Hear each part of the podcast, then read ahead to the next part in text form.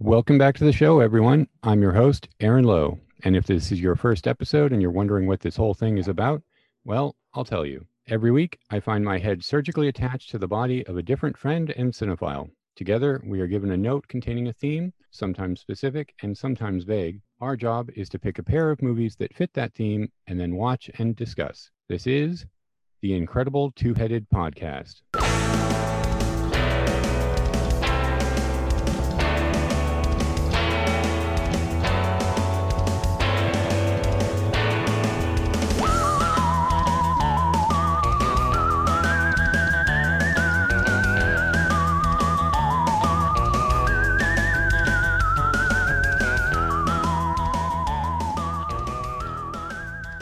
Right, folks, here we are, and I'm really excited about this week's host body, so I'm going to get straight to the introductions.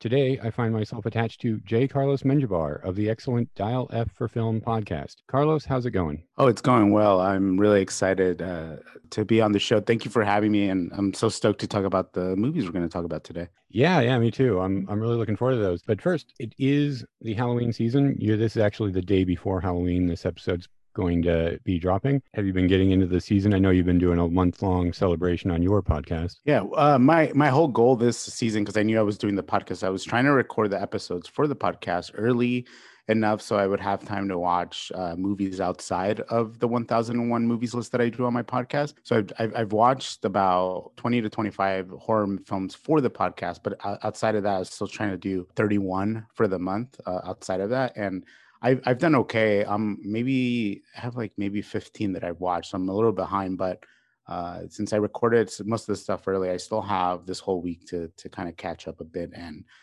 uh, and watch some of the other stuff that I've been wanting to watch. I I feel you on that. I haven't been able to watch nearly as many horror movies as I want, but I'm gonna I'm gonna really really go for it this final week. Yeah, same. Uh, the the last thing that I watched was uh, Night Tide. I don't know if you've seen that. Oh yeah, that's uh, that's a really good one. Young Dennis Hopper. Yep, I had never heard of it, and it came to my, uh, came uh, to my attention recently. I checked it out. I, I dig it so far. But yeah, I'm, I'm I'm super excited for this week. Usually the last week is is the best one. I'm trying to I'm trying to branch out a little bit more and just uh, staying away from like classic stuff and just trying to watch horror more horror from uh, from other countries and uh, older stuff too from like the 30s and 40s and there's just so much. It's just I, am trying to really throw the, this net so I can catch more of those movies that that I've missed. Yeah, I always enter October with kind of a list of things I want to rewatch, and I, I try to balance that out with a lot of new to me films, so I'm not just watching the same things over and over again. Yeah, same. So before we open this note, I, you know, I, I give this intro where I talk about my head being surgically attached and then I, I, just completely ignore it once the show actually starts. I throw that away. So Uh, so our theme this week, the, the note we've been given, I'm calling Knots Ferratu. because, well, you'll see why in just a minute. How about we just get right into the movies then? Yeah, let's do it.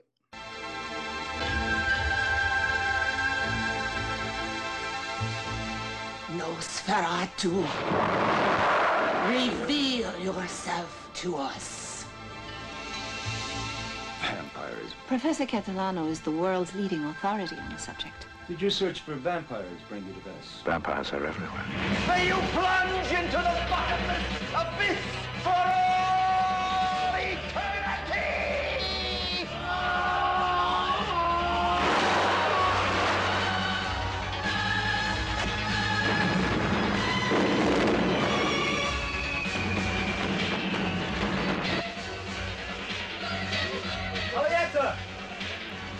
It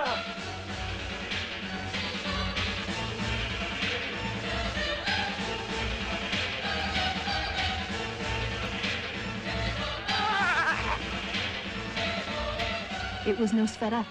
Yes, we summoned him. He answered, and he will kill again. What can we do? Love, only love, can kill him now.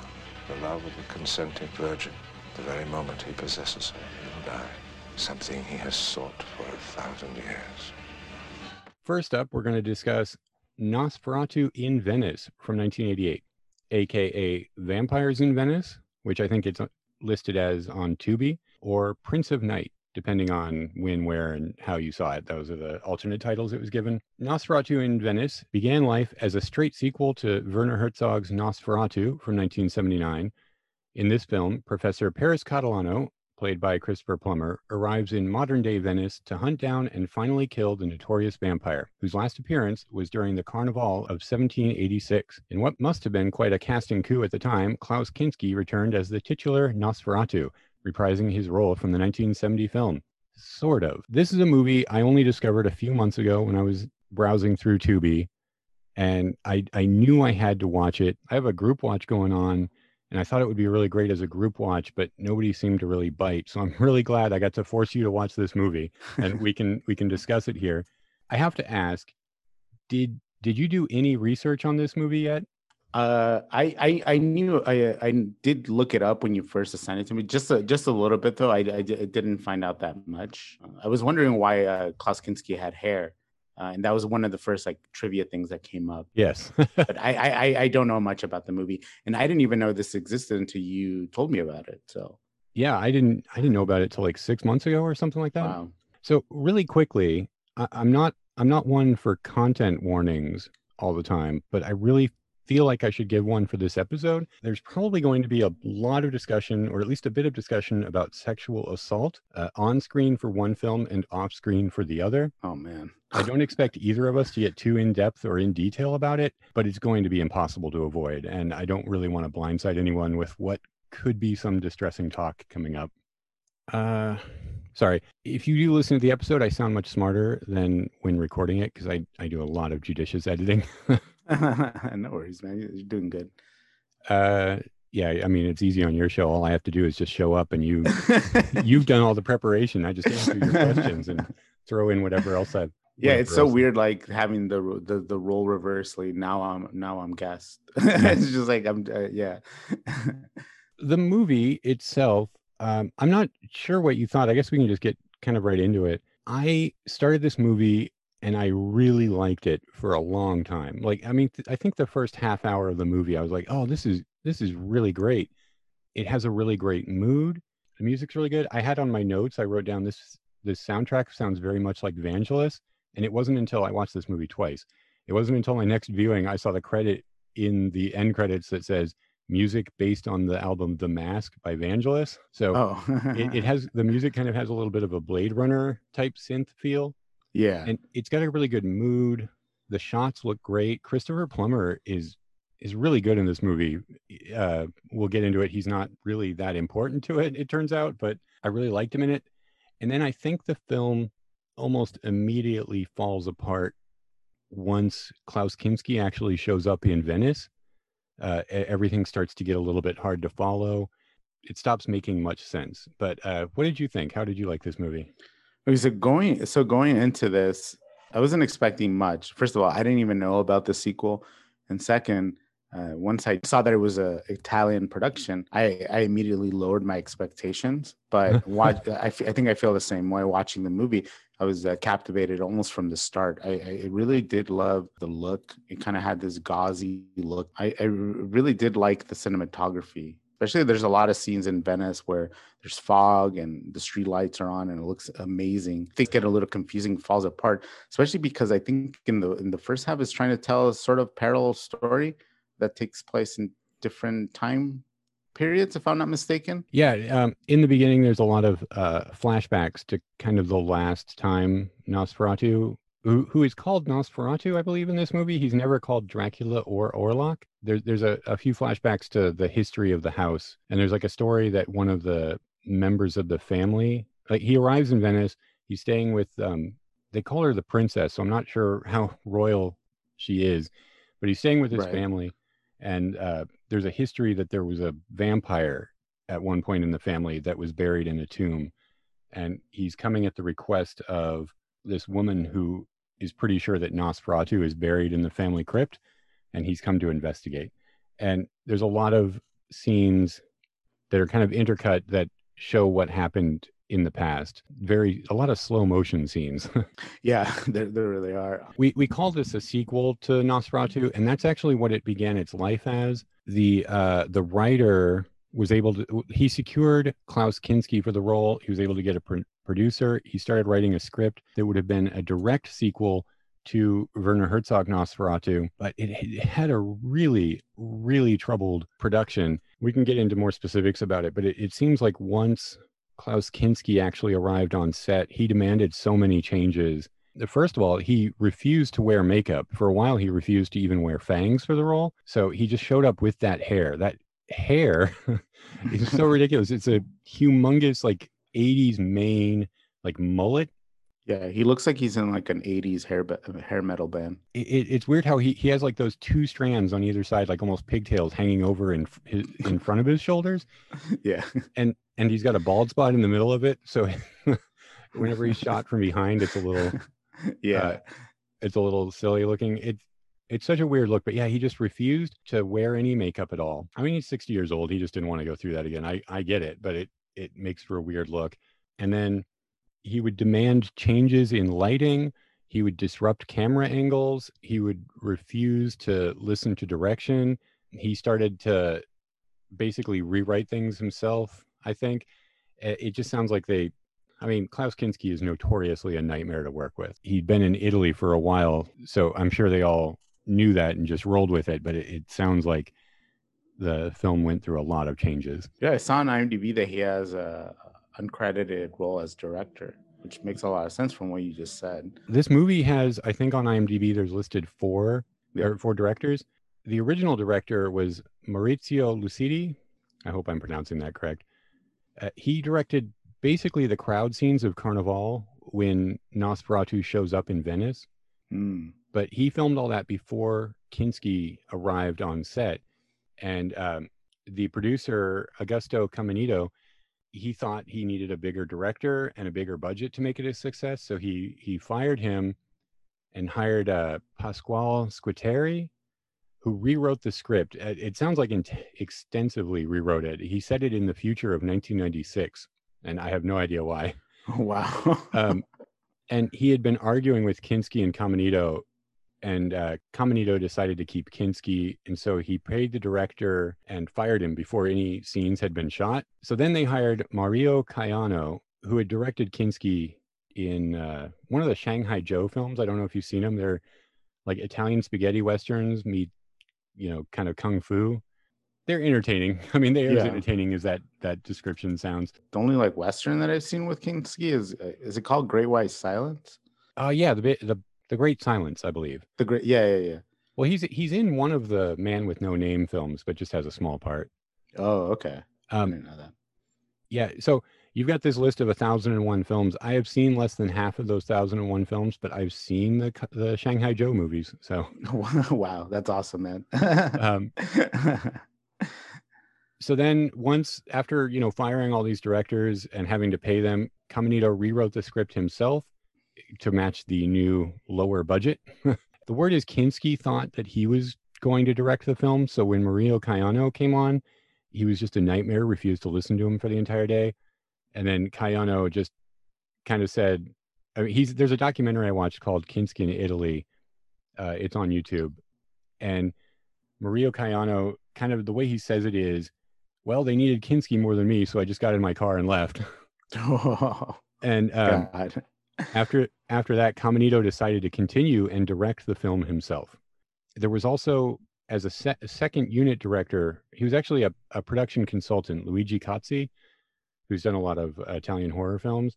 He ended up directing some things as well. So there's a lot of hands on this movie, and it went through a lot of changes, which is reflected in how much of a mess the movie becomes after about half an hour. Yeah, I was gonna say this definitely shows why we uh, didn't really care for for the the ending of that movie, and also it was it was hard to follow, and then the the ending didn't um didn't I didn't really like the ending. If, if, it really feels like it just kind of ends. there's a lot of arbitrary decisions in this movie which you know i'm not talking about the plot as much as i normally would because the production of this movie is is so much more interesting than the movie we actually got Yeah, the basic plot christopher plummer is this professor paris catalano who arrives in venice and his he says his life's goal is to hunt down and murder nosferatu. And i'm not quite sure why nosferatu is the one that is his great white whale because he he talks in the movie about how there's vampires everywhere.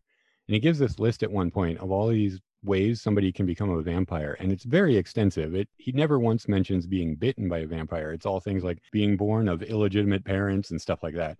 Um, it's really weird. So he shows up they they hold a seance uh, to find out where nosferatu is and that seems to wake him up. I'm not sure where he's supposed to be but he seems to be on some kind of far off island. And he he gets up he comes to venice he kind of haunts the family kills a couple of people there's some showdowns and then that's the end of the movie like the plot is hard to describe and almost not worth describing at points Yeah, there's an interesting thing about the way that uh, the Nosferatu character is portrayed in the movie, in that it almost seems like he has superpowers. He's like the Superman of vampires.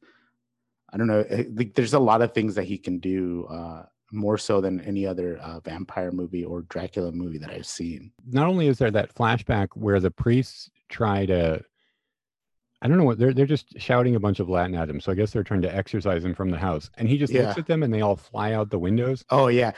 By the way, that happens twice in, in in the movie where people fly fly out of the same window onto uh, spikes. on Yeah. And there's a lot of slow motion in those scenes. So I kind of feel like those those are the parts that Luigi Cozzi directed because he does Yeah. a lot of slow motion. Yeah, and then there's another scene where Nosferatu flies, and it's it's a very cheesy effect and so silly looking. oh yeah, they're flying. I think it's like at night, and it's like superimposed, but you only really see his the top half of his body, and it's it's really weird.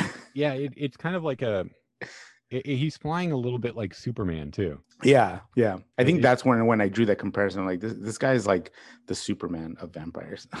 I keep saying I keep talking about how much a mess this movie is. Apparently, Klaus Kinski being such a nightmare, and uh, there's a, there's some pretty nightmarish stuff that I can get to in a few minutes. After six weeks of filming, Caminito looked at it and he'd only directed about half of the script, but he decided he just couldn't continue working on the project anymore. So he he shut the film down and decided th- that he was just going to edit together what he'd shot and release that as the movie. that's crazy. Yeah, which makes a lot of sense when you see this and how many things just happen randomly in the movie. Yeah. Like Christopher Plummer, his life's goal is to kill Nosferatu. He has one meeting with Nosferatu.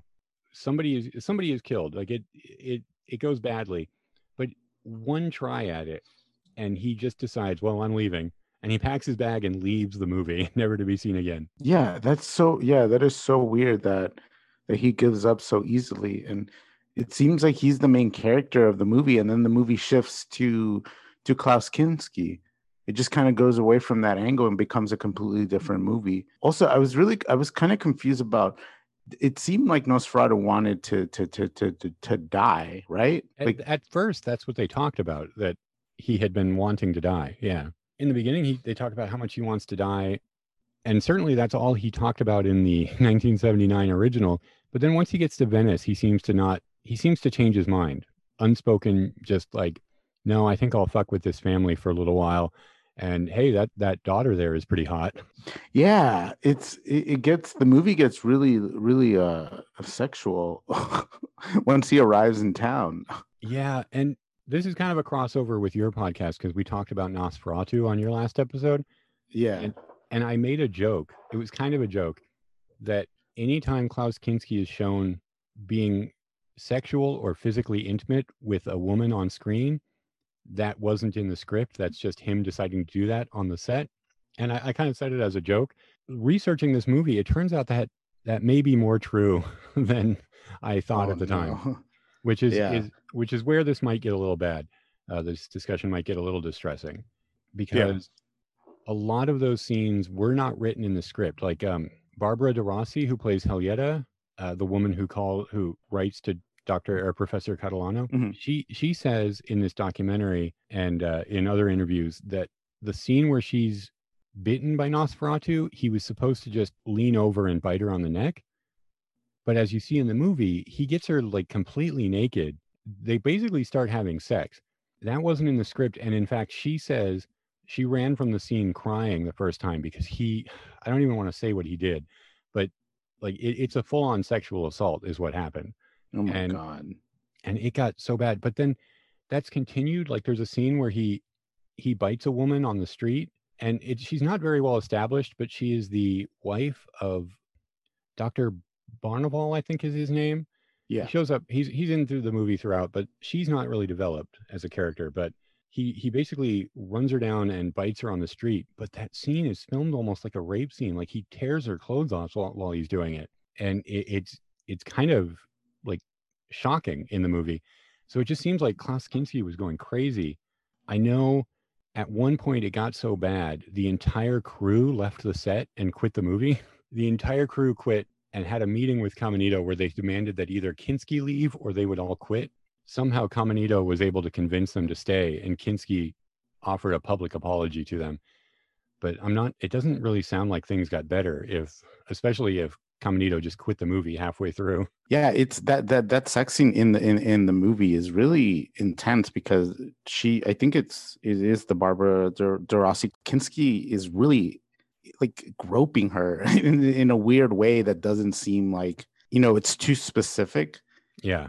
To be something that'd be asked for by a director not not not that it's out of the possible the realm of, realm of possibility but still it just seems really off. And ever since we had that discussion about uh, Nosferatu and and uh, Adjani in, in in that film uh, it did put that into my mind I'm like wow that does not look right in any way. And he like I said the movie and the second half especially when Kinski you know, takes over the movie he uh the, movie gets way more sexual than the first half i i don't i can't even think of a, a sex scene or anything sexual in the first half of the movie at all because it, it, the the thing that was most jarring about the movie was that I was expecting something sleazy right off the bat, and it wasn't. It seemed like really serious, and I was really shocked to see Christopher Plummer uh, in in the lead role, pretty much, and and, and Donald Pleasence, is in it as well as a I think he's a priest. Uh, yeah. Yeah. and Yeah. there was this interesting like dynamic that was going on there and then the movie just goes off the rails uh, when it just becomes a, a sleazy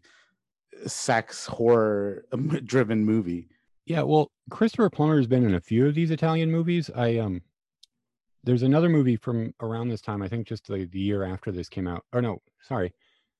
Completely I'm I'm completely screwing up the timeline. About 10 years before this movie called Starcrash. It's an Italian Star Wars ripoff. And no. he's in that. He's like the the king of the universe or something like that. um, and he, he only has a few roles and he's in the, the special features for the my friend gave me the blu-ray a few years ago and he's in the special features saying that anytime people offer him a vacation in italy or he gets to the, to shoot in rome he, he considers it a vacation. He'll just take any movie that was shooting in rome. That's so, so- cool. Yeah. And and he's great in this movie. Like he has He so much really is. gravity in those early scenes yeah and Donald Pleasence, you mentioned, he's he's kind of a weird character. It seems like maybe they were going to have more to do with him in a longer version of this movie or the full version of this movie. But he's he's very funny because he's so he's very cowardly, but he's also stuffing food in his mouth and complaining about the like the the heretical talk of vampires. It, yeah like he's so he was so against uh the them having the seance yeah, but he's no one listens to him No, and he's he's very funny at times because he's just shoving food in his mouth all the time. But then, Yeah. once Christopher Plummer leaves, he has this. Um, he gives him this walking monologue about how he is the protector of wandering souls, and he's always going to stay in the house. And he's basically taking down Christopher Plummer for thinking that he had, for putting himself on a level with God, thinking that he could destroy evil. It's a really great piece of acting. Like he's really powerful in that scene uh, that I, I kind of like I kind of wonder what the rest of the movie would have had with him because he doesn't he in the end doesn't really do anything except add a little bit of texture and it's great but it yeah like so Yeah. many things in this movie it just doesn't add up to much Yeah, it's really unfortunate because a, a lot of elements in this movie do work, and this could have been a really great sequel. Don't get me wrong; I I I- I think I still enjoyed most of the movie. That you know, I especially since I wasn't expecting very much from it. Um, Yeah. But there's a lot to to to really get from the first half, and there's some pretty cool scenes in, in, in the latter half, except for probably the sex stuff. But um, there there are some things that could have worked, and this is definitely an interesting, you know, sort of would this be considered an unofficial sequel to to Nosferatu because it's so different from from that movie and it really departs from it?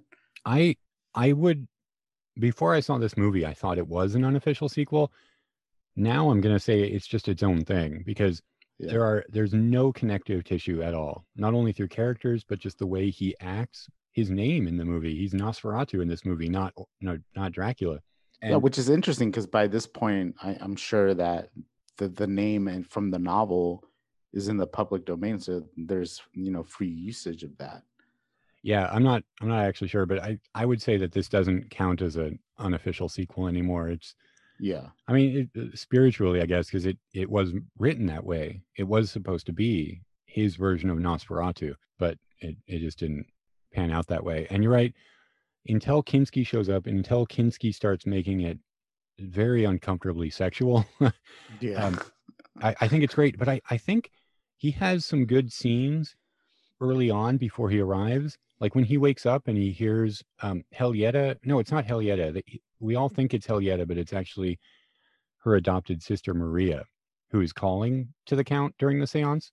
He hears that, and he comes through. He he comes across that that like caravan or that that little village, the group of Roma, that all have bite marks. So he's like been feeding on them, and they're they're all like um, they all kind of seem to worship him and that's like that's a really cool scene i like that where they're all dancing and uh, around the fire and singing and like he just notices they all have bite marks and he's taken to a room where he he feeds on this young girl who we, we see like once again they. like- oh, I, sorry. Uh, I was just saying. Uh, don't we first see him when they're intercutting between the seance? Is that is that is that what you're talking about?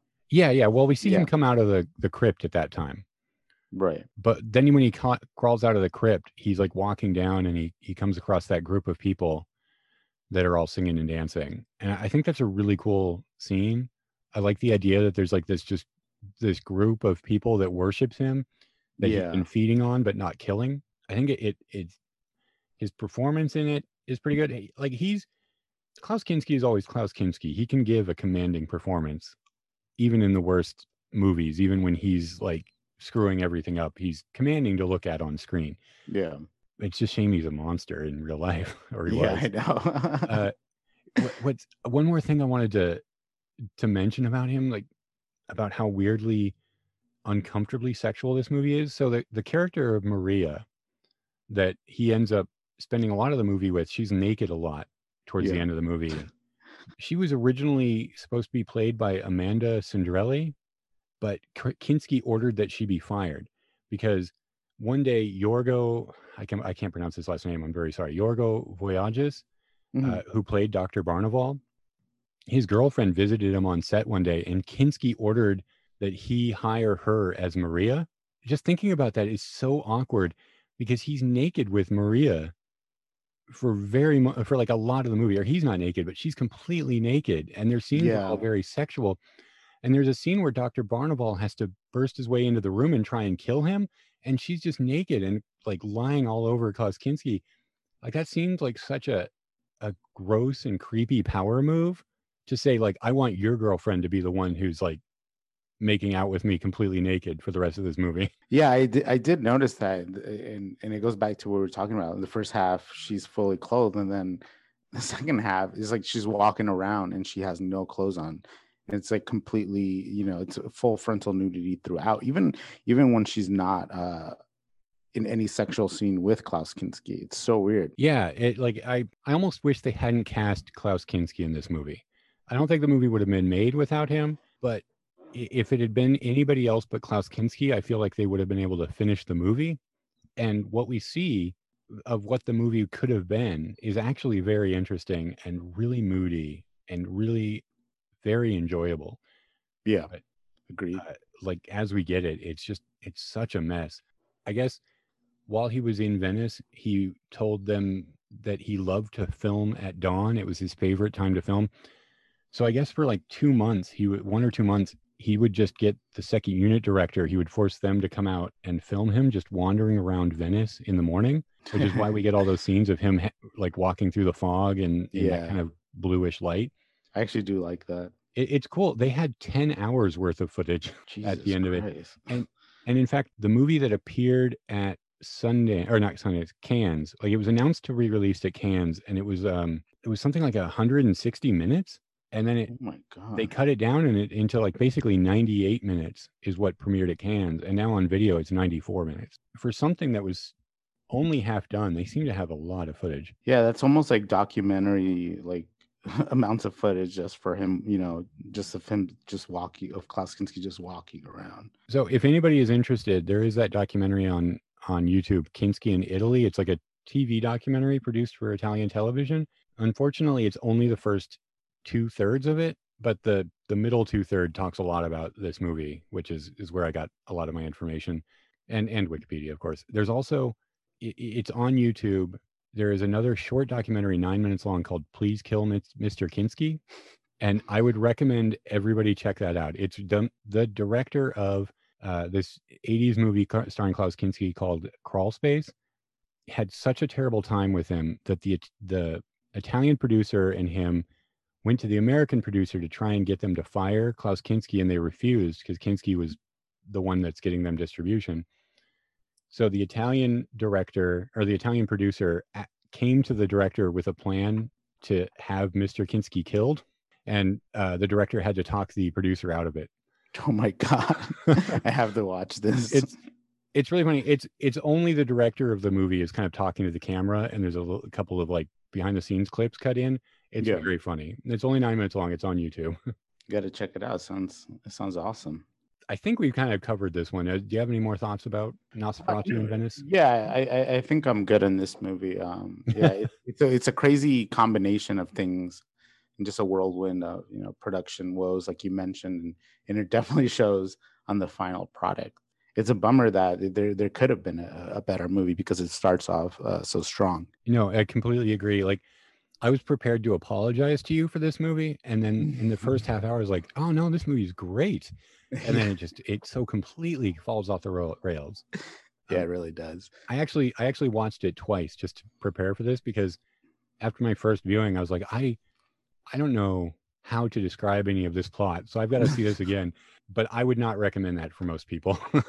I I think you you can tell maybe by what we've been talking about whether or not you should watch this movie.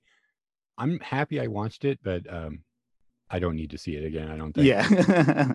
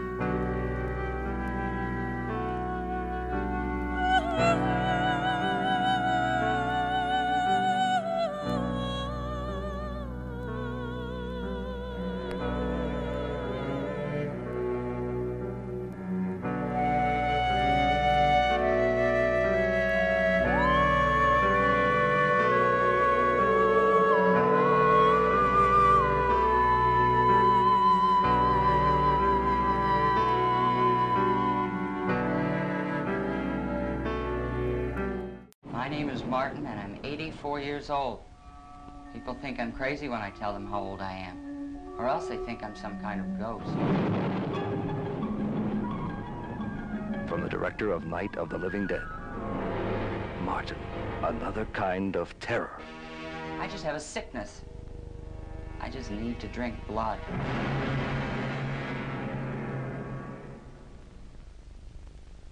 Next up in our discussion of Nosferatu films, we have 1977's Martin from George Romero, a personal favorite of mine.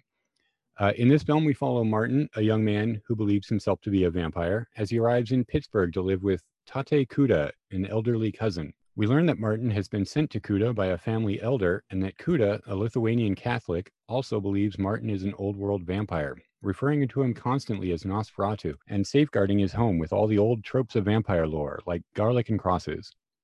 None of these have any effect on Martin, and the two of them enter in, into an adversarial relationship and Martin frequently mocks Cuda's belief in magic and superstition. Cuda seems to believe that Martin is his burden and the family shame. But is Martin actually a vampire, or is he just a victim of centuries of family superstition? The movie explores this question while also remaining tantalizingly vague about the answer.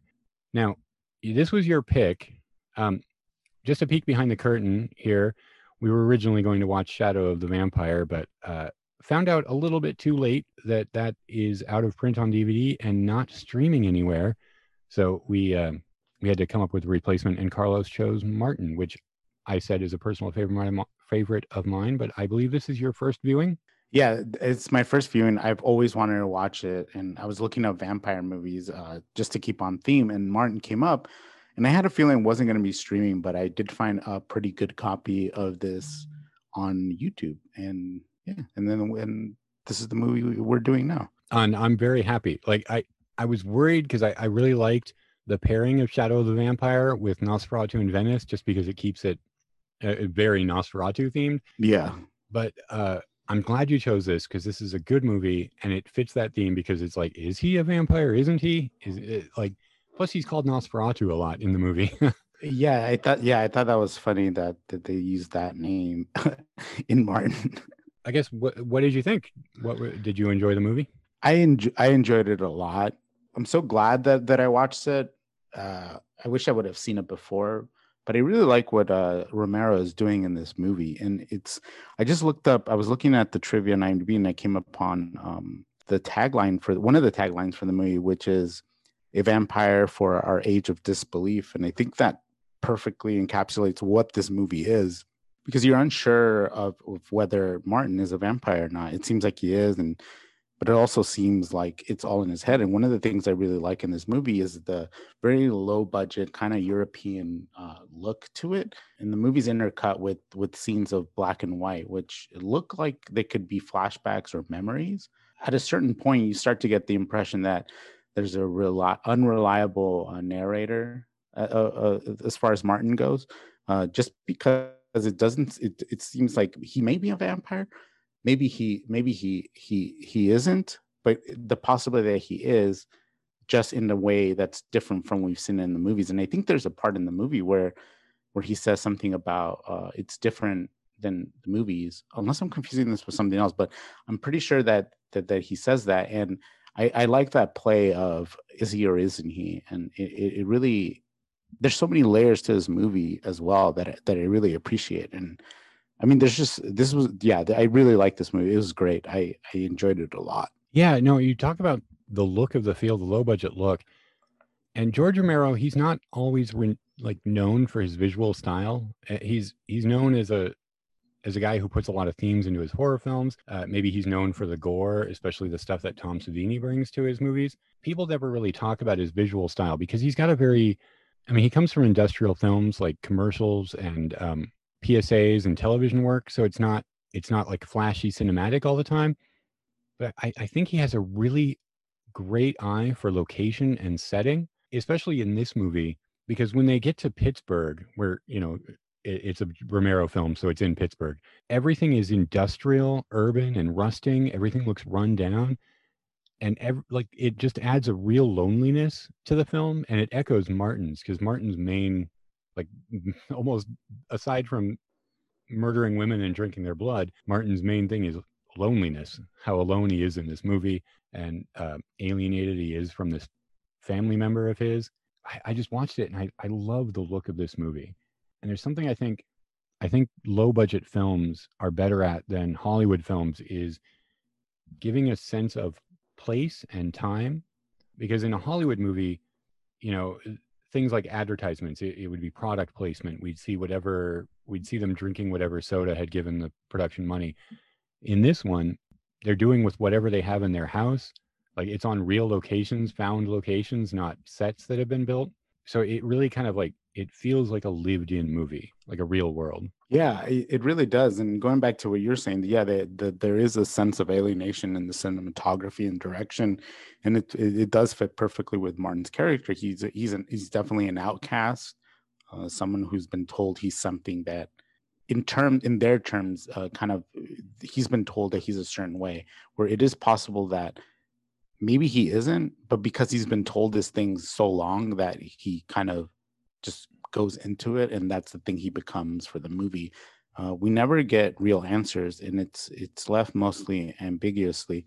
And and that's something i really like because it almost it almost seems like the the movie itself is a parable to, to, to something else. It's not just about vampires but about other uh, other things about uh, family life and and and how that has an effect on people. And and what creates uh, monsters and it all starts from from the home life and i think that there's a lot of that in there and there's so many i think that the the the woman that's with uh what's his name cuda Yeah, the um the grand Cuda's granddaughter. yeah she's also i think she's like an uh, she was orphaned as well and it's about all these people that have been separated or damaged by their families and and that's something that that that's really captured well in this film Yeah, that, that that's a really great point. Um, because there's a scene also where Cuda is trying to explain the family history to his granddaughter, and he he's going through this uh, family album, and he's talking about the history, and it sounds like it's a, it's it's a he calls it a family curse. Like they're not bitten; they're just they're born as Nosferatu. yeah and he says that there were nine of them in the family and there's only three left it, it does beg the question like because you're right those flashbacks look like they're to some eastern european past. Martin says he's 84 years old. I think his birth year is supposed to be 1892 so there's all these flashbacks and it, it is it is like where it begs the question is he really this old or is this just something the family decides oh that's a bad child they're a nosferatu and they basically hound them. They don't have, actually seem like they're trying to kill the family, but they or kill the vampires, but they they treat them like a burden and they shuffle them around to different family members. I- I'm not quite sure what what their method of dealing with them is, but it seems like they do just make them outcasts in the family. And he mentions that one of them took took her own life. I think is that I couldn't tell if he was talking about the vampire or somebody who had a vampire child took their own life. yeah i i, I don't yeah i don't remember either but i i know what you're referring to it does definitely does have like a nurture or nature aspect to this movie. And you know, George Romero, his movies always have more going on than just the horror aspect. There's always a metaphor that's being explored. And another one I think is is really I think the family one, like you really hit it on the, the nail on the head. I think that's that's very much what this movie is about. But there's another undercurrent to this movie, just an undercurrent of decay, uh, decay of the spirit, of the flesh, of infrastructure and systems, government and religion. Everything we see is a little run down until he goes out to the suburbs. Sometimes those are like look okay, but everything that we see, it, it seems to be falling apart. Like there's a scene where they go to church and it it looks like it's in an unfinished attic above a store or something. And- oh yeah and the priest, uh, the father, is actually played by George Romero. He mentions in the beginning that uh, of his scene that they need to rebuild the church, and then a deacon comes up and he's urging all of the parishioners to go home and look for things that they can sell to to give money to the church. Tom Savini has a small role in this, and he's a lot of his scenes talk about how he needs to get out of Pittsburgh because there's no work anymore. yeah Um, there's a dinner scene where Romero comes to George Romero uh, comes to have dinner with Cuda, and he mentions that his predecessor left because he had cancer. So there's just like every scene, there's a an intonation that things are rotting and falling apart, and that everything like systems are failing people, and everybody is just losing hope everywhere. Yeah, that that that church scene is so uh, jarring because when they cut inside, there's like nothing on the walls. It's so bare. Uh, everything like the the room itself looks like it's off center. Yeah, It's just really it's really weird. Yeah, you you normally don't see shots like this of like churches. I think they're in the middle of like a, a, remodeling of it, but obviously they can't afford it just because of how run down it looks. And yeah. That was actually that church was an actual church that had just burned down. oh Uh, wow, which is like which uh, it goes back to what i was saying about how the movies like low budget movies give a real sense of place and time because all of the locations are found like that church the the house where cuda and martin and the granddaughter live is actually the house of the sound man. All of the decorations like he lived with his mother and all of those religious paraphernalia and all the direct decorations are actually what his mother had in the house. Oh wow, so it's it's all real places. Like it just and you can tell it comes across in the movie how real yeah. Everything felt feels. But I'm sorry, I interrupted you. So go go ahead. Oh no, no, no, it's fine. I, I was just gonna say that another thing that the movie uh, delves in with uh, is the movie has a lot to do with uh, mental illness too, which uh, relates to not just Martin's character but some of the other characters in the movie, especially the the woman that uh, Martin has an affair with, the older woman. Can I mention the ending? Oh, definitely. Yeah, Yeah. I guess I should say at the beginning we're going to spoil these movies. um, well, she ends up committing suicide. Uh, Martin finds her, and the reason that that Cuda uh, ultimately kills Martin is because he thinks that he he's uh, Martin's responsible, and obviously, uh, as far as we know, he's not. Um, but also, there's no real. Uh, we never get a glimpse of uh, you know that character's life really, so we don't know much based on that. But uh, once Cuda finds out that that, that she dies, um, he thinks that it's Martin's fault, and without much without much evidence, he uses this to rid of Martin once and for all uh, by putting a stake through his heart. yeah, that it, it's a really shocking, abrupt ending.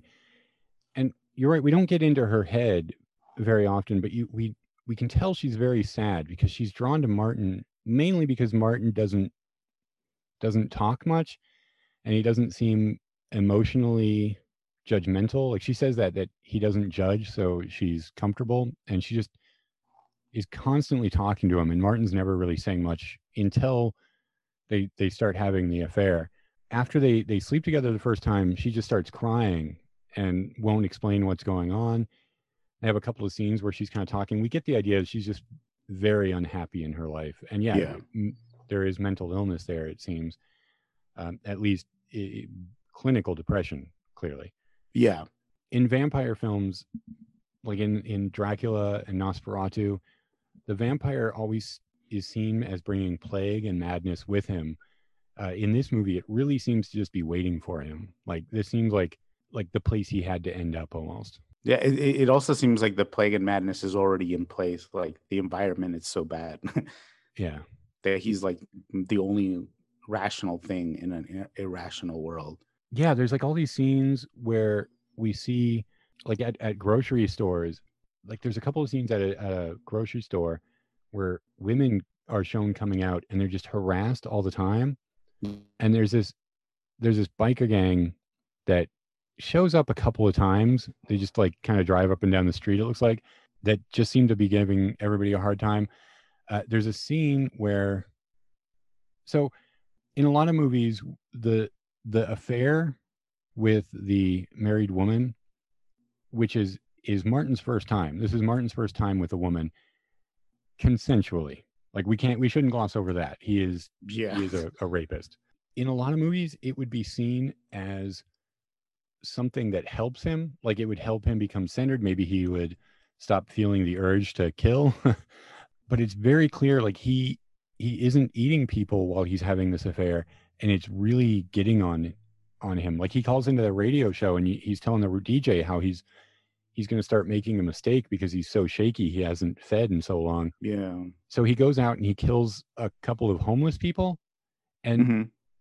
so uh, the the movie is is he is a sympathetic character john amplas in this movie he just seems like sad and lonely and sympathetic but the movie never makes him redeemable. The movie is clear that whether or not he was he is a monster by birth or was made one by his family he is a monster in this movie. Yeah, he there's a you know he does really awful things in this movie, but when he's not engaging in that, he seems very innocent and and really seems like the victim, um, outside of you know murder and, and rape and all that stuff. Uh, but when especially when he's around Cuda, Cuda just like beats down on him. The you're a vampire, you're a monster, you're awful. Uh, a component of that, the, the he really hammers the the religious aspect of of this and I think that in, in in this movie they sort of use the the tag as uh, of Nosferatu and vampire as a way to ostracize the oddball in in, in their families, and they use uh, they use religion as the the way to to enforce that and, and uphold all those beliefs. But uh, as that as as we know from from from Martin calling into the radio station where he tells the DJ um, that the vampire is not what you think and that it's different from the movies and that there's no magic in this world even if it's if it's not good uh, magic that the the the thing about vampires is it's completely not what people expect that it's a completely different dynamic than we are led to believe and uh, the DJ refers to him as the Count uh, when he calls in. But I, I do think that the the there's so many layers to this movie and and they they're so well intertwined. I think it's it's a really well written movie and it's so unexpected too. Yeah, like to speak like speaking to that unexpected bit, there's a scene after Martin kills the homeless people where he breaks into a um a thrift shop to get new clothes because he's got blood on all, all of his. And he sets off the alarm and the police had come and chase him. And while he's running from the police, he runs through a drug deal and the police get involved in a, a shootout and there's stunts. Yeah. And at one at one point you think like, well, this was added because they needed some action and it, it's gonna give them like a chase scene, a shootout, some some gore and some uh-huh. stunts. but in another way, it is very much just a, a symbol that this movie or this movie is set in a world that is crumbling and that has Yeah. fallen into madness because everywhere that you go there is something illegal or immoral or deadly going on and the it, it kind of ends I, I think it's kind of a funny way it ends where they they all end up killing each other and martin just like stands up and walks away and Yeah, yeah. it, but it, it's in one- in one way it just looks kind of random and unnecessary and in another way it really it really speaks to the theme of the movie and how everything is is falling apart did you notice i don't know if you noticed in that scene the the, the guy who gets hit by the cop car and rolls over the car that's tom savini with a beard oh, so he's on here twice. yeah he did he did make this is his first movie with george romero he did uh, Yeah. the special effects and uh stunts in the movie Oh, nice. Yeah, that that, that scene. Yeah, that that scene really it, it, it it fits Romero's theme of urban decay, and it's funny. It's just it's kind of funny how the action of the characters just get thrown into that world that's going around them, and it's also curious that Martin doesn't. It, it doesn't you would think that this is you know his final scene where he goes out and and he gets killed by his own family member that's the you know the the the, the final you know stake in his heart is is, is given by someone who uh, in in in in better circumstances should be a safety net of comfort but is not Yeah, yeah, definitely. And um, I think there's a scene earlier we need to talk about because Martin, like Martin's very, very methodical. He does seem very careful in all of the killings he does. The first one we see is on a train, Mhm, yeah and and he we see him how he does it. He he basically drugs the women so they don't fight too much, and then he can kind of like drink their blood and. Uh, he calls it sexy stuff. and it's yeah it, it, it, it that's never shown. We see him get naked with the women and laying with the women, but it it, it is still like an uncomfortable insinuation. And um, we see another scene where he's picked out a woman and he finds out that her husband's going to be away, yeah and he breaks in and she's having an affair and there's another guy there, and it is a, it's such a tense scene. It goes on for a while where they're they're like the guy is chasing him through the house. Like Martin immediately like hits him with the hypodermic needle, but until the guy the drugs take effect, the guy is chasing him around the house. And there's a really a very tense cat and mouse where he's like he's trying to stop them from co- talking on the phone. He's setting traps to like lure him out of the house, and then he can lock the guy outside.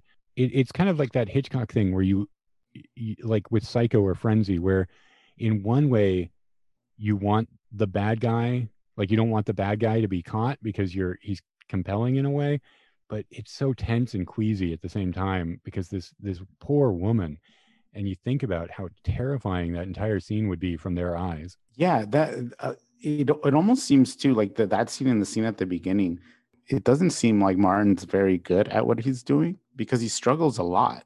That that the first scene i think happens uh, over the the opening credit.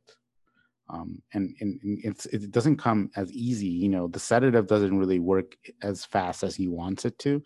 And i think a few times uh, he has to re re redo it uh, re, uh give them more uh, more of the that sedative to to really put him down.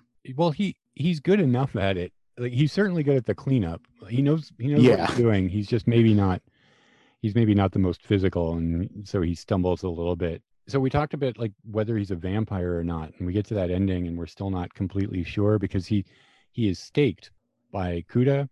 But one thing like in the in that train scene we get the first of what are going to be many flashbacks or memories that are in black and white. And it's never clear how much we can trust those because at one point, the way that they're shown in the train scene is before he opens the door, he has a flash of him opening the door and a woman embracing him, like welcoming him as a victim. And then he opens the door and it's nothing like that. The woman isn't like eh, dressed in a flowing nightgown. Yeah. She isn't incredibly beautiful and makeup on her and waiting for him. She's coming out of the bathroom. She just flushes the toilet and comes out and she's got a face mask on. So there's always a juxtap- juxtaposition between what he expects and what reality offers. And I think that might be the first clue because that memory is a fantasy. Like it's how he fantasizes his next kill is going to go. And it doesn't go that way at all. It immediately becomes more, I don't want to say dirty, but just more human. Like there's like all of the gross stuff that comes with killing a woman. So the flashbacks, what I, what I wanted to get to Yeah. is all the flashbacks look like they're supposed to be in Romania, like in the early 1900s, maybe when Martin mm-hmm. is, Martin looks is the same age. He has a different haircut, but there's like old cars. There's villagers with pitchforks and like torches chasing him. Yeah. Yeah. But then later in the movie, when Cuda calls a priest over to exorcise Martin, there's a flashback to an earlier exorcism scene. And Martin has the same haircut that he had in those earlier flashbacks that are supposed to be in the 1800s. So he's he's kind of wearing the same outfit, has the same haircut, and his father from those earlier flashbacks is there, but he's very clearly in a mm-hmm. modern bathroom. There's there's electrical outlets, there's modern electrical fixtures, there's linoleum tile and modern plumbing in the bathroom. So it's it's not in the 1800s or the early 1900s, which I think is also another another either a clue or a red herring, however you want to read this movie, that Martin is actually just mentally ill. He's not he's not really a vampire. what I really like about those black and white scenes is that it's becoming clear as you were talking about it that it's less less memories than it, it, it, there are, I'm sure there's there's tinges of memories thrown throughout but it's more fantasy than anything. But I, I do like the way that they're shot and there's really like contrasty uh, inky black and white. Like the blacks are blacks and the whites are whites in this scene and I think it's a sharp contrast to the movie itself where there's a lot of gray areas and a lot of uh, uncertainty in the movie. And I think these these uh, scenes, uh, these flashbacks, dreams, fantasies, whatever they are, are sort of what center Martin's character, and it's because he has so much un- instability, instability in um in his in his real life, and in the at least in the modern setting of this story. So apparently George Romero George Romero wanted to film the entire movie in black and white. I'm not sure I, I would have liked that. I mean, I'm sure the movie would have been great because the movie is great, but I, I like the contrast of those scenes so much. I like me too. Yeah. I like the color of this movie. I want to talk a little bit about the acting, like John Amplas in this movie for one. Mm. George Romero, it's what happens with a low budget filmmaker. He has he clearly cultivates like a family of people he likes to work with. I don't think he has I think one complaint that I can make about most of his movies is that there are a lot of people in the movie who just aren't really good for their roles or aren't aren't as compelling on screen as you would like. Mhm. I think John Amplas in this movie is he's really great at just exuding alienation and kind of a little bit of simple-minded confusion.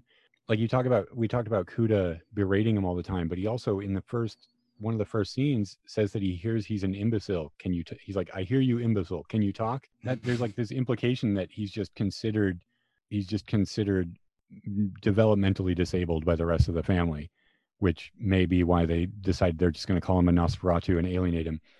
But I, I think he does. He has a great look in this movie. He's just got this this um this very kind of innocent expression all the time, where Yeah. that yeah. that you kind of like you even in in some of the the kill scenes where you feel like he's he's just being dragged along by something he doesn't quite understand. I, I think he gives a really good performance in this movie. Yeah, he he really is great. He he has everything you mentioned. He he has a, an awkwardness uh, to him. The way he just kind of lumbers around and moves uh, from scene to scene. Some scenes he chooses not to speak. Other other times he does. There's narration too that, that that's really well uh, dictated. I think to fit the the character. And yeah, he I John Amplas uh, was in Creepshow and he plays the the the skeleton uh, monster thing in that. I think. Yeah, I, I Yeah. you know, I I've seen Creepshow a lot. I've never picked him out, but he is he is in that. Yeah, he's the he's the um, he's you, he's in the in the in the skeleton costume when he serves the the uh, the head on the platter. Oh, okay. Yeah, because that's the main picture on the IMDb, and then I looked into it, and yeah, he plays whatever that thing is in the movie. Okay. But yeah, he he was really good, and uh, I I think yeah he he he fits perfectly into uh, that kind of style of Romero, low budget, um, in the same way that uh, what's his name from Night of the Living Dead, uh, Ben is that his name? Yeah. Yeah, And the same way that he plays that role, that lead role perfectly in that movie. George Romero really originally wanted the vampire to be an elderly vampire in this movie, Yeah. uh, but changed it once he saw Jan- John Amplas on stage in something. I, I didn't look to see what that could have been. So, so to speak to kind of like how George Romero cultivates a family, John Amplas didn't act for him again until Day of the Dead, but he was a casting director, makeup artist, and a stand-in on Dawn of the Dead. Ooh, So- nice. he like so he went from acting to to casting and you you get this like through the movies that George Romero directs we see of course actors reappear every once in a while but people take on all these different roles because he's just doing it for so cheap in fact the budget for this was originally listed as $250,000 but the producer later admitted it actually only cost a 100,000 he just he didn't want people to think they could get a movie for that cheap so he he told everybody it cost more Yeah. Oh wow. but um you get you get all these other things like um around the time of dawn dawn of the dead a lot of the people that worked on george romero's films and including tom savini and um joe not joe polito joe i can't remember his name the the military like the crazy military guy from day of the dead and a bunch some other actors and and like behind the scenes people they just kind of got together with some pocket change and for a while like over weekends made this movie called effects that from in it was released in 1980 so it's pretty interesting it's on uh, tubi as well oh Um, nice. but i like you you see him bringing together these people who all just kind of like shift roles and do whatever needs to be done to make the movie work and that's another thing that i really like watching about this movie is i just imagine people they're living in the houses that they're shooting in. They're all doing whatever needs to be done to make the movie. They're just making it all work and it comes together so great. But also the the idea of being there in the 70s with them like in that sort of community it just like it it seems so appealing to me. Yeah, I, I, definitely do like the, the the style that and just kind of attitude that Romero brings to his films. They're they're unlike anything really that that that we see in horror uh, then or even or even now. It's so regional. It it feels like a different thing. You know, a lot of his movies being set in Pittsburgh or in that area, rural Pennsylvania. i want to make a, a quick aside here about john amplas he was in this movie in 1980 called toxic zombies that Hmm. i is one of the scariest things from my childhood movie like i watched it i was at a cousin's house Yeah. and and it, they had a HBO and they were or not even HBO, it was they just had cable and I didn't have cable, and they were watching horror movies and I had to leave the room and stay in the cl- in the hallway. I was it was before I liked horror movies. I was very young, and so I just remembered seeing the beginning of this movie and hearing the rest of it, and for years it terrified me. It is on Tubi, Yeah, I just But- saw that. I was like, I need to watch this. or you can go and watch it on YouTube as it's the USA Commander USA Groovy Movies. Oh. which, is, which is actually how I saw it back then in the Yeah. 80s. It's terrible. I watched it again recently, but it, it, it, it gave me that like the opening. It gave me that like, oh God, this movie, this is the one that scared the crap out of me. um, so I just, I have to say, I don't, I don't know. It was just something about it in the beginning. And Yeah. Of course, I was young and I didn't watch horror movies. So it like, it, it's another regional, really like low budget movie. yeah. Can't wait to check it out. I love I love me some bad movies. One thing I found out about this movie, uh, well, here, before I go on, do you have anything else you want to say or any more thoughts on Martin? On Martin, no, it was it was just a great surprising movie, and I'm so glad I finally got to watch it. It, it really it was. It's an incredible underrated uh, vampire movie, and I, I think I mean, there's this weird thing with like there aren't that many, but like eh, what's the Nicolas Cage vampire Vampire's Kiss? Yeah. There's that, and there's a recent one from I think 2016 called The Transfiguration, which kind of play on similar themes of is the main character a vampire or not? Is, what's going on? I think the Transfiguration is sort of like a a spiritual um, successor to that, and it, it, has the same kind of dark undertones and and it's a really good movie. I think it's on Netflix still, but it's about a a, a boy who may or may not be a vampire as well, and I, I just really like that that that kind of idea of where where do mon- monsters come from, and I think that's what the these two movies are trying to explore. But I I, I absolutely loved Martin. Uh, yeah, Transfiguration was a good movie. I would definitely I, I mean, I endorse that comparison. It's it was good. it was not sure where it's streaming. Let me see if I can find really quick. Uh, it looks like it's on. Might not be on Netflix anymore because I, I watched it on there the first time, but that was years ago. Yeah, no, it's not. In, it's on Sling TV. You can get it with a premium subscription on Amazon. You can rent it from other places. So. Oh yeah, I'm sure it's it should be available. Yeah, no, that was a that was a good movie. Um, yeah, I uh, George Romero has said that this is his personal favorite movie of his. I I I mean, I don't think anything beats Dawn of the Dead for me. That is a monumental achievement. Yeah. Um, I just I love that movie so much. But Martin is, if not tied with it, a very close second. I think Martin is just really great. It's a compelling movie. It has it has some subject matter that is kind of tough, not for everybody, but it isn't it isn't graphic in a gross way. There is blood, there is nudity, I mean, it's gross what he's you know implied to be doing, but um, I, it's just so compelling and it has such a a wonderful feel. Like the, the look of the movie and the feel of the world, even though it's all decaying, is just captured so beautifully that I, it, it it's one of my favorites. Um, yeah, yeah, I totally agree with that. It, it I wish I, I really want to own this, but I, I've been looking up the DVD and it's super expensive. It's like a hundred dollars. I know places. So yeah, I found out. I, I I mean, I love this movie, I found out that there is a European, like Dawn of the Dead, there's a European version of this movie that was recut by Dario Argento Ooh. and given a new score by Goblin. Nice. And it's titled Wampyr. I never knew this. I have some Goblin compilation CDs and it has music from Wampyr. And I didn't know that that was an alternate soundtrack to Martin. I like oh, that's music. nuts. I like the music in this. I have the score on vinyl. Yeah. Um, like a lot of the music is is kind of atonal, like weird. There's like grunting on the soundtrack and stuff. Yeah. But the main theme, I think, is really beautiful. So it was released in Europe as Wampyr and re-edited by Dario Argento. The only thing I know that the re-edit does is it places the flashbacks at the beginning of the film, so the story is told in chronological order, and that doesn't oh. that doesn't actually sound like very appealing to me. Yeah, same. but um, but I really want to see it now. And I looked it up, and there is an Arrow Blu-ray from 2010 that looks like it's still available in the UK. Like I found it on Amazon UK, but it would be like forty dollars or something like that. And it has both cuts of the movie, which I'm I got to admit I'm considering. I really want to. I want this on Blu-ray, but I also am interested yeah. in seeing that recut. Wait, so the Arrow the Arrow version has both versions? Yes. Oh, I have to. Okay, I'm gonna have to look that up. But it doesn't. it doesn't appear to be available here. Like I know yeah. was a UK company primarily. Yeah. But um, it's not on Amazon or anything. But Amazon.co.uk has it. Maybe I'll oh. edit that out. Amazon doesn't need a plug, but yeah, yeah, you you can find it out there. Um, yeah. Um, and the original cut of this movie was two hours and forty five minutes long.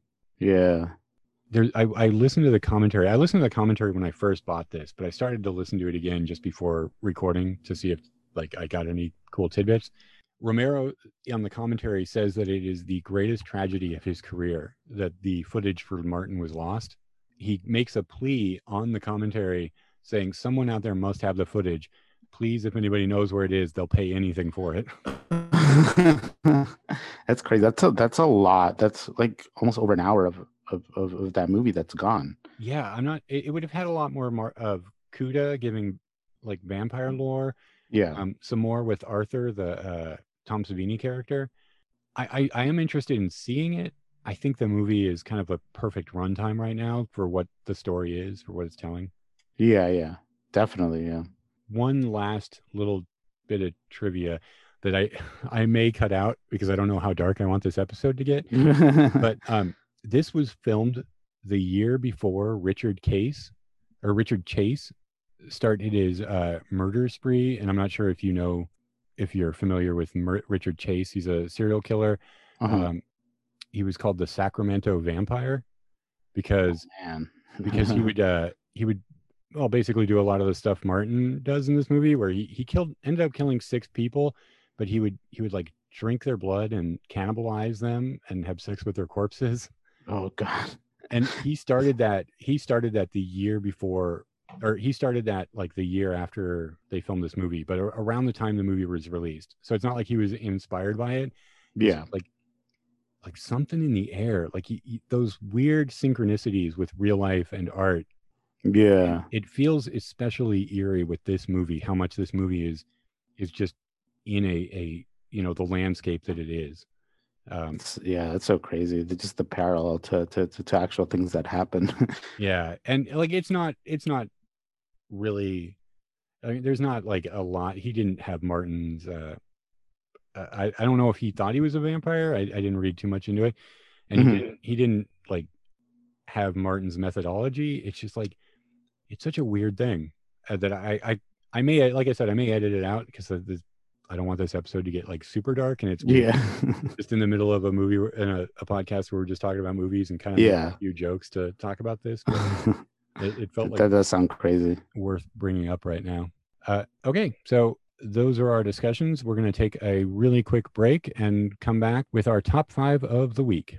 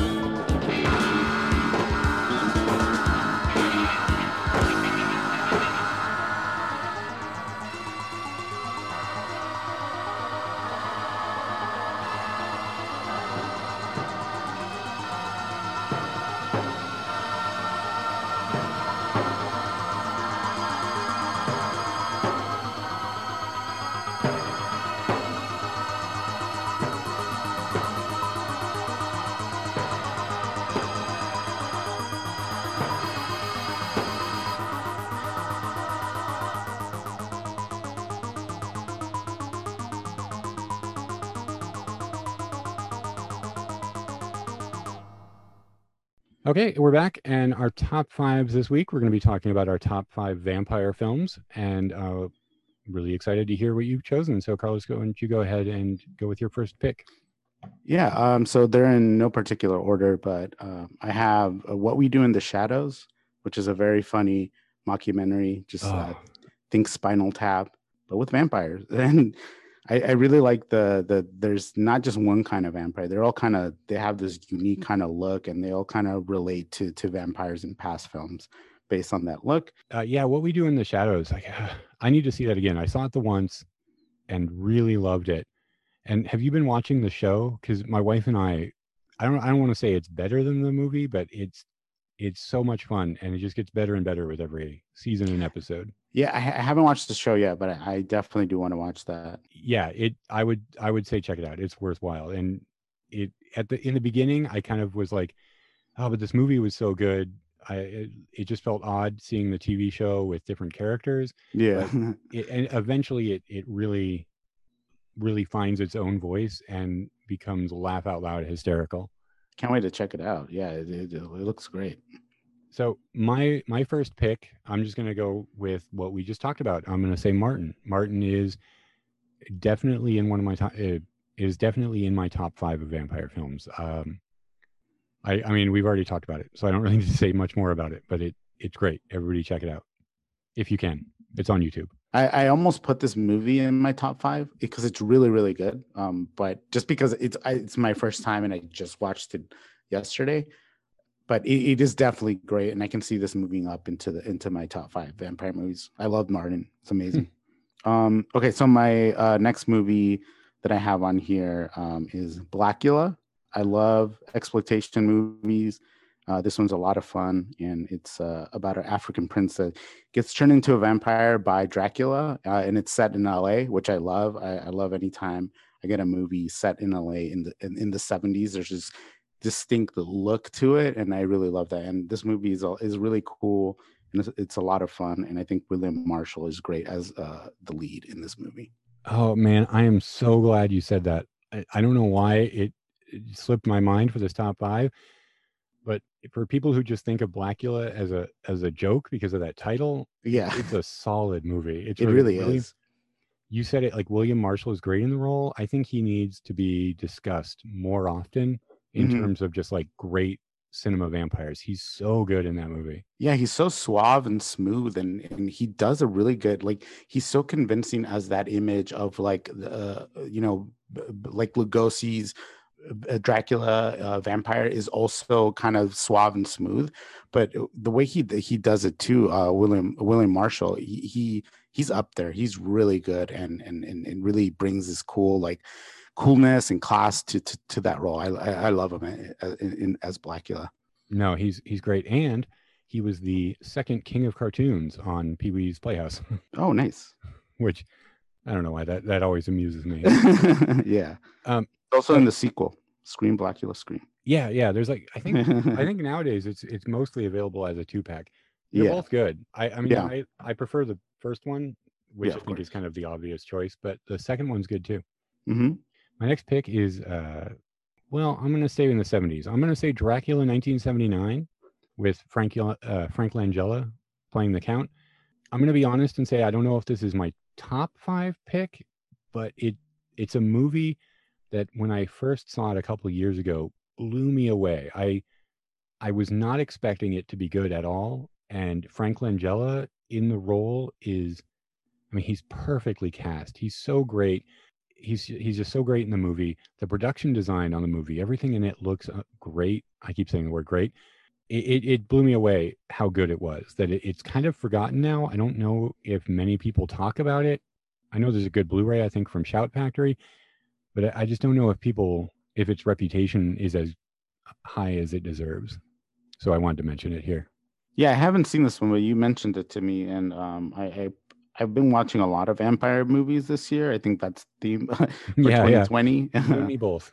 Yeah, so I'll I'll definitely check uh, check it out. Right, what's next for you?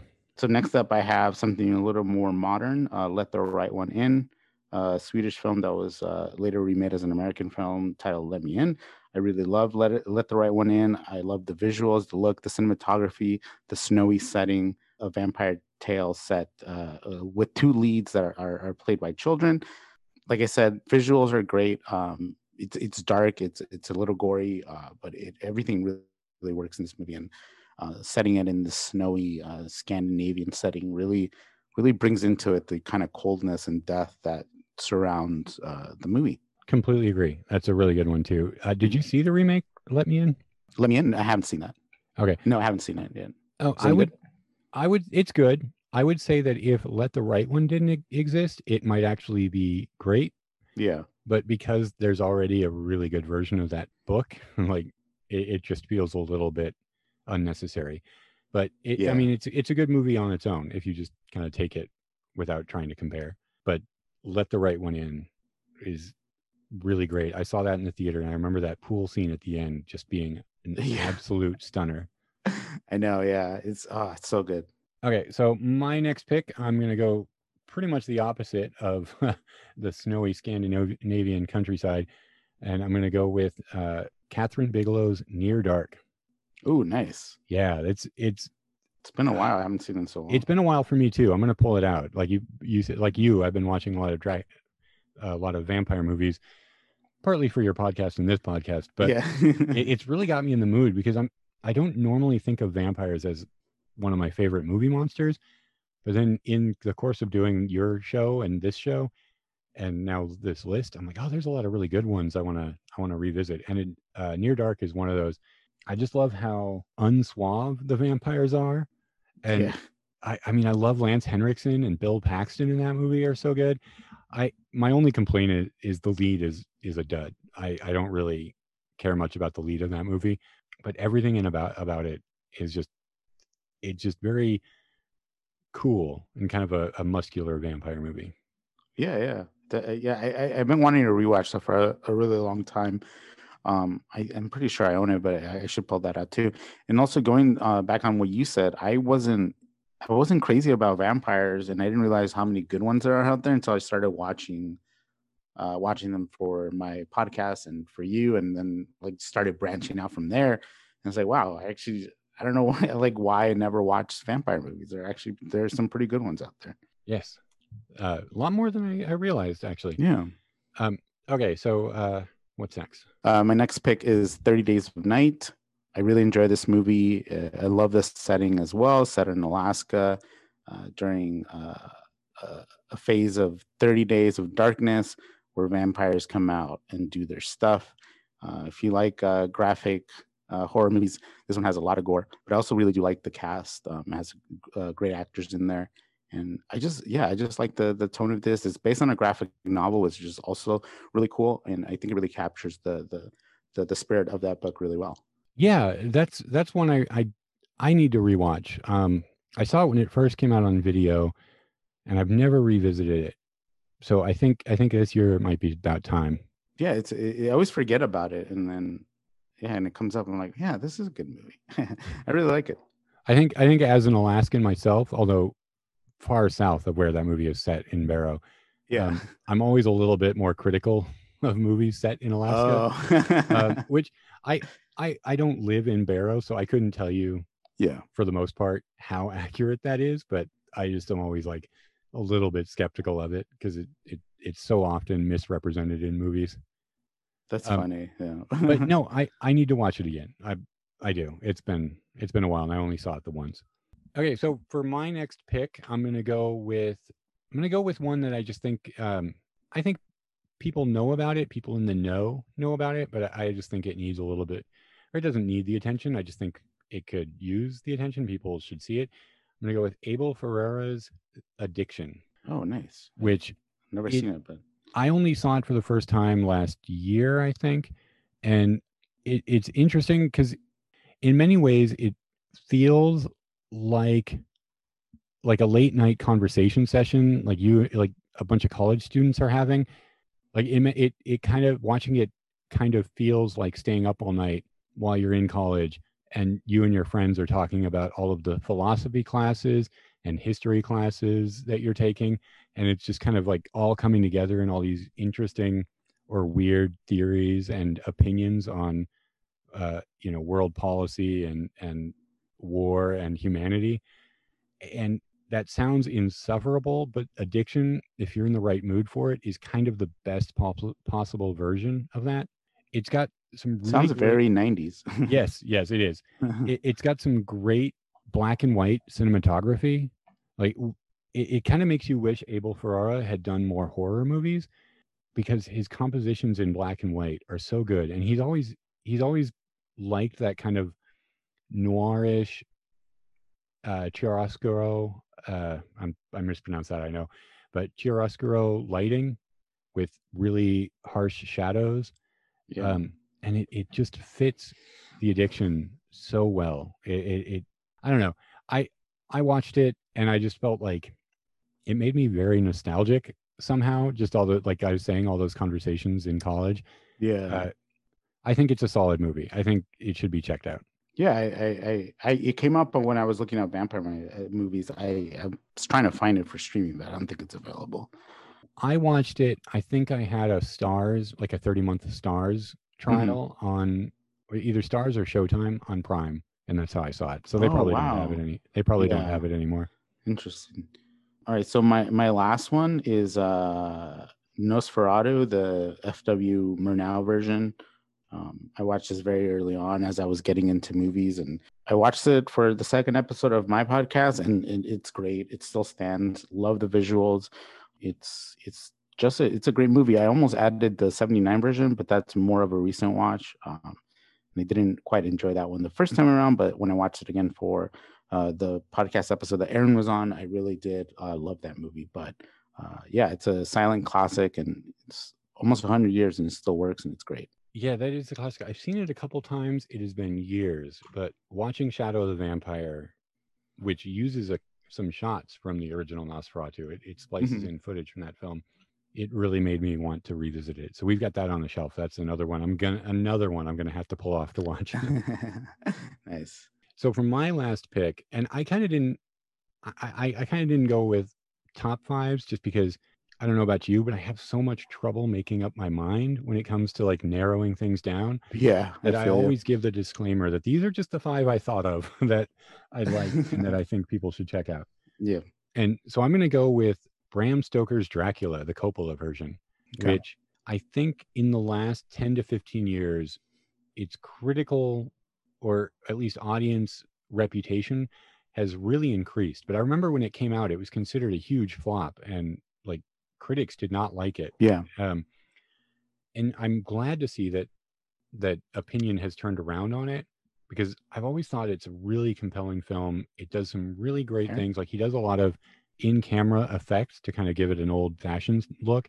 Everything about the movie works except for most of the casting. I think Yeah. Gary Oldman is great in that movie as Dracula, and nobody in the movie is bad aside from Keanu Reeves' accent.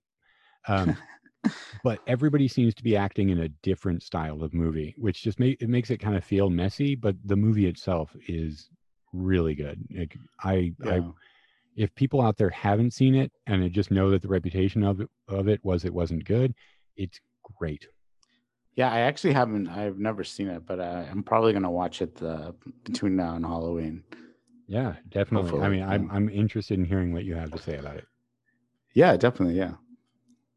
Okay, so I believe that brings us to the end of the show. I want to thank Carlos for being here, and I want to say everybody should go check out Dial F for Film, the podcast. Uh, without that show, I would not be doing this. Like, it, it's a fun show to listen to. It's always fun when I'm on it. We should say I don't know if I made it a, as clear as I should have. This is kind of a tie-in sequel show to his latest episode, in which we discussed Nosferatu. Uh, we were discussing that, and I thought it would be really fun to tie it in with this and of course shamelessly ste- uh, piggyback on the listenership of his show yeah. Well, uh, thank you so much for having me. Yeah, this was a lot of fun, and you're always a great guest on uh, on on my podcast and a frequent one too. And we have some really great discussions about uh, a lot of stuff. We we have a lot of great discussions about a lot of films, and you're a frequent guest on there. Um, I always have fun talking to you. And this week we're doing four vampire movies for for the latest episode and one random movie, The Black Cat from 1934. Um, but yeah, it's, it's a, it was a fun episode to record, like always. And yeah, check it out. Aaron, Aaron's great on the podcast. well One of the, i the best guests that I have. oh I, I really appreciate that i i i tell you all the time i'm i'm more than happy to do it whenever i've been on it a few times you can go back and check those out i would actually suggest checking them all out i i really enjoy uh, listening to what you have to say i enjoy all your guests i really like the the um the ones you have on with uh johnny and sandy uh yeah. Oh, are- thank you. Yeah. you guys you guys just seem to be having a really good time the episodes your episodes run long because you seem to be having a good time but i i like listening to a, a few people drinking it seems like all the time yeah. and having having fun conversations it's always it's always fun so um check out his podcast it's out weekly and it's uh not just the ones i'm on you should check them all out thank you, man. Appreciate it. But yeah thank you for coming you are of course welcome back whenever um Of course. Let me know. And yeah, just I, I would love to be on. I know, I know it. It's a lot of work. It's a lot of work putting on a show, so it, it can be hard Yeah. to find time. Anytime you want to break from having to do too much preparation and just talk about two random movies, you're more than welcome to come on. I am always down. All right, so that's going to be our show. Everybody, have a great rest of your week, and we will see you again next Friday. Incredible Two Headed Podcast is brought to you in part by Metallic Dice Games. Visit them at metallicdicegames.com for all of your dice-related needs and enter the code 2heads at checkout for 10% off your order. That's 2 heads spelled out one word. You can follow Carlos and the Dial F podcast on Twitter and Instagram at Dial F Pod or on Facebook. I can be reached those places as well on Twitter and Instagram at Two Headed Pod. And I've recently created a Facebook page for the podcast. Follow along for more information and fun stuff relating to the show and the movies we watch.